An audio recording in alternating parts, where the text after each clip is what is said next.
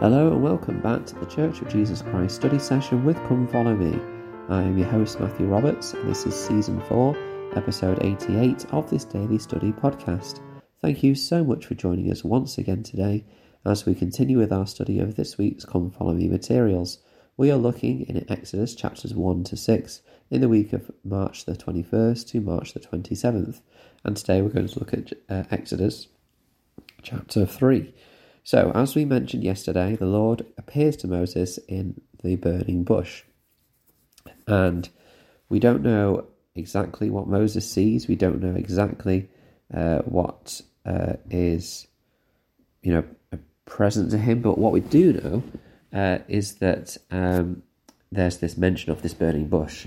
Um, and um, Obviously, it may well be just a bush that looks like it's on flames but not being burned, just to show them a miracle uh, of the Lord. Uh, if you look, uh, though, um, at other visitations of the Lord to individuals, there is always a reference of a brilliant light. For example, with the prophet Joseph Smith, a pillar of light, and so on. And if you look in the first account of the first vision, in the actual handwriting of Joseph, uh, you can see that he first describes it as a fire um, that, that lights the, the, the trees around him. But then he changes that word from fire to light, and he seems to feel that that is a better way to describe what he sees. And this may be what we're seeing right now in Moses, that in order to explain just how bright and and brilliant this is, that he, he, he describes it as fire, um, but it may just be a light that looks like it's going to burn everything around him. It's such a brilliant light. Um, and then the Lord calls Moses, and Moses responds, saying, Here am I. Now, in verse 5, uh, the Lord teaches us another lesson. He says, Draw not thine hither, put off thy shoes from thy feet, for the place whereon thou standest is holy ground. So, Moses is invited to remove his shoes um, off his feet. Um, and I don't think it's simply because um, the Lord won't um, doesn't like him wearing his shoes. I think that there is a lesson being taught here, and a few things on a different levels that we can take from this as well. Uh, first of all, that the Lord invites us to make changes in our lives so that we can come closer to Him. Uh, he's saying this to Moses, and he invites us to do this as well to remove certain things from our lives so that we may come closer. And it may not be that, you know, he asks us to do everything at once, but throughout our lives, he asks us to remove certain things or change certain things or to focus on certain things more than others so that we can come closer to him over time. So I guess one thing for us to consider is what things do we need to remove off us so that we can then draw closer to the Lord uh, so that we can draw hither to him. The other thing, of course, he's teaching us is about the importance of sacred places. Um, Harold G. Hillam taught, quote, The Lord taught Moses about sacred things and places. We too have the opportunity to stand in holy places. Temples, church buildings, and your home should command your respect because they are sacred. Um, you will need to recognize the value and value all that the Lord has revealed as being sacred, one of the most significant of is the sacred nature of your own body. How we act and dress reflects how we regard where we are and who we are. Close quote. So all of the things which were just mentioned in that uh, are great, important things to remind us about the sacredness of places and things which the Lord has designated as as sacred uh, and we need to treat and respect that um, in that way. The Lord then tells Moses, um, and notice by the way that the Lord in your uh, Bible is written in small capital letters. That is meaning that the name of the Lord is being used here, uh, but it's being replaced with Lord in those small capital letters out of respect for not using his name, which we will be talking about in a moment. Um, the Lord talks about how he has seen the afflictions of his people, how um, the people are suffering, and he, he knows that, and he is going to send Moses to deliver them.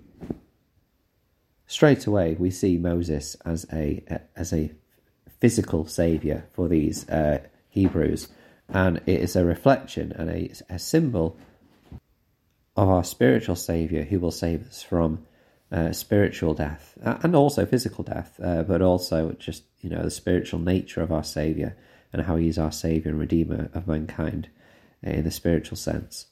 Um, so in verse 11, Moses then says to God, Who am I that I should go unto Pharaoh and that I should bring forth Israel out of Egypt?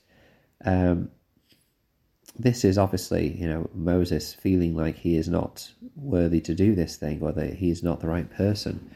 Uh, and it's difficult uh, for him. And how many times do we, perhaps, um, whether it's callings at church or whether it is uh, a challenge in our lives or whether it is uh, something that we are asked to do, basically, that we just don't feel like that we can do it. But the Lord's response is a comfort to him. He says, As certainly I will be with thee, and this shall be a token unto thee that I have sent thee. When thou hast brought forth the people out of Egypt, ye shall serve God upon this mountain. So the Lord's asking him to come back to this mountain, which we do believe to be Mount Sinai uh, at this moment in time.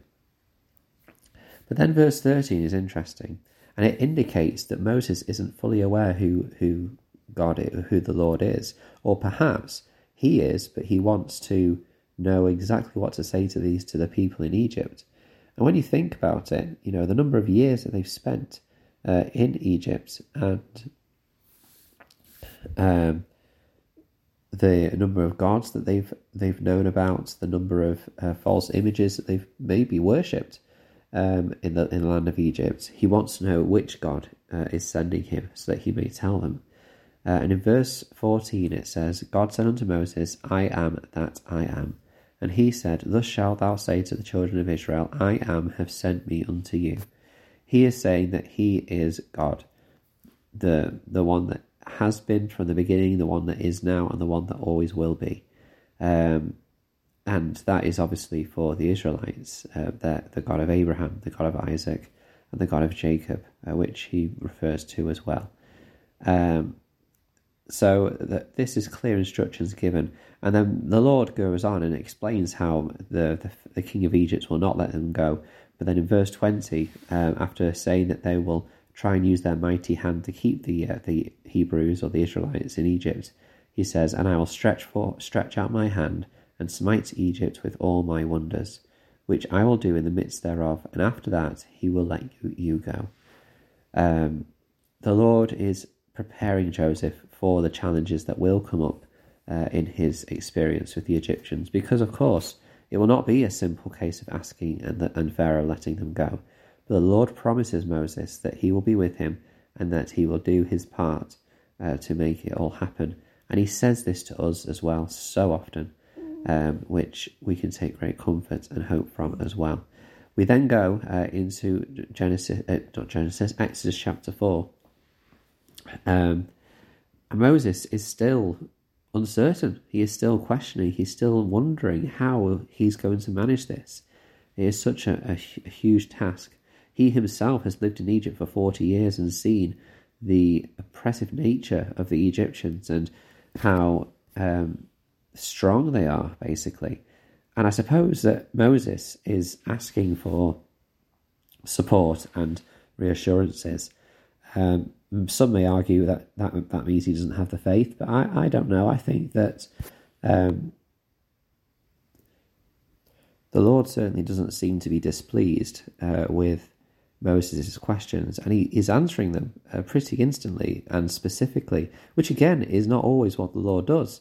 You know, sometimes he answers through different means or through different answers, or sometimes he doesn't answer at all and waits until we're ready for the answer, but he does answer him uh, and gives him further comfort. And so clearly here, these questions are being are being guided by the Spirit. Um, Moses asks about them not believing him, and Paul H. Dunn uh, said this quote: "Do you think it is difficult to be a prophet? As you read the scriptures, you cannot help but be impressed with the fact that the calling of a prophet is a most difficult assignment." In fact, you'll be astonished to find that when some of the prophets first received their callings, they pleaded with the Lord not to send them forth. These men felt incapable. They were felt that there were others who were more readily accepted, but in spite of their own feelings to be the contrary, they went forth and delivered their messages because God had called them. And I wonder if um, it's concerning if an individual who is called by God to do something or has to do something feels like that they can do it all by themselves and that yes they are ready and you know they've got the skill set to do it all to, to do it all. Because that kind of individual will not rely on the lord. They will not um, seek his guidance and support and strength and rec- and and sometimes they may even forget to recognize that it is his work that they are doing. So this is also probably why Moses has been chosen in this sense too. Thank you so much uh, for listening today, and I hope you enjoyed the study. Please join the Facebook group and join the discussion there. And until we meet again,